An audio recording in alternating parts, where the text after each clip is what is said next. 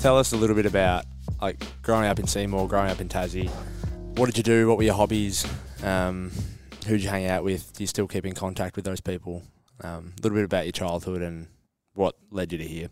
We'll go with Troy. You've already heard my story. Well, not really. You mentioned a little Oh, bit go about ahead, Dar. Cooper and the No, yeah. boys, but Yeah. I'm interested to know what happens in Tassie. It's the same as Seymour, mate. It's better than Seymour, actually. You've never been to Seymour.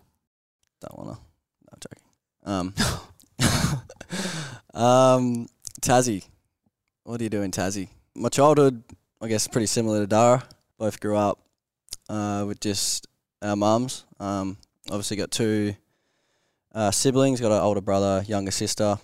Um, so I hung out with my brother a fair bit when I was younger and did everything with him. He was right into his sport, um, so we'd always do that together. I played a range of sports when I was younger uh, soccer, little aths, um, cricket, and yeah, I just I'd love to do anything outdoors and anything involving like a footy or anything like that. I'd I'd jump on. So it was no, it was good. It's pretty chill down there, so that's about it. Nice, Troy. Um, What's Seymour.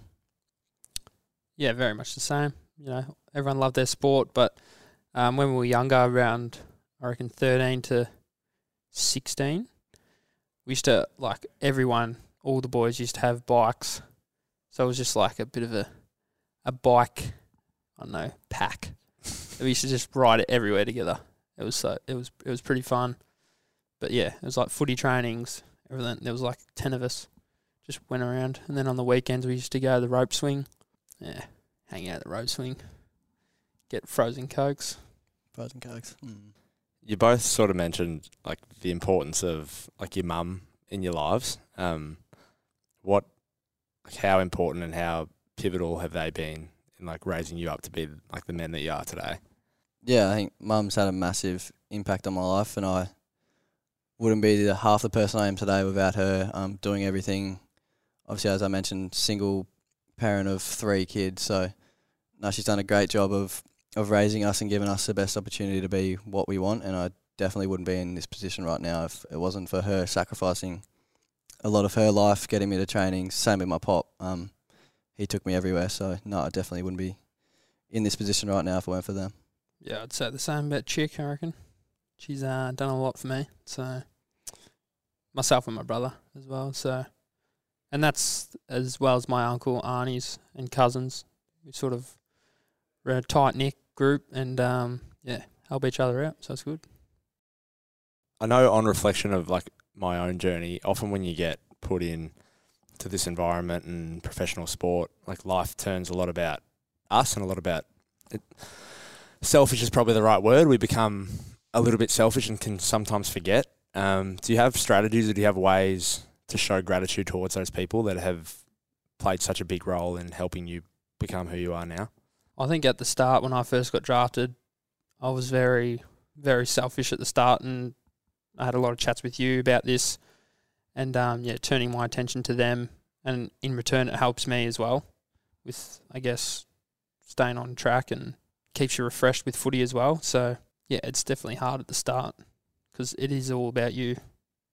Because everyone thinks, you know, everyone wants to know stuff. Everyone wants to know the ins and outs of the team and how you're going, and you know they just want to pick apart, I guess, what you do in the day. So Yeah, I guess all my family live in Tassie. Oh, well, most of my family and friends, I guess.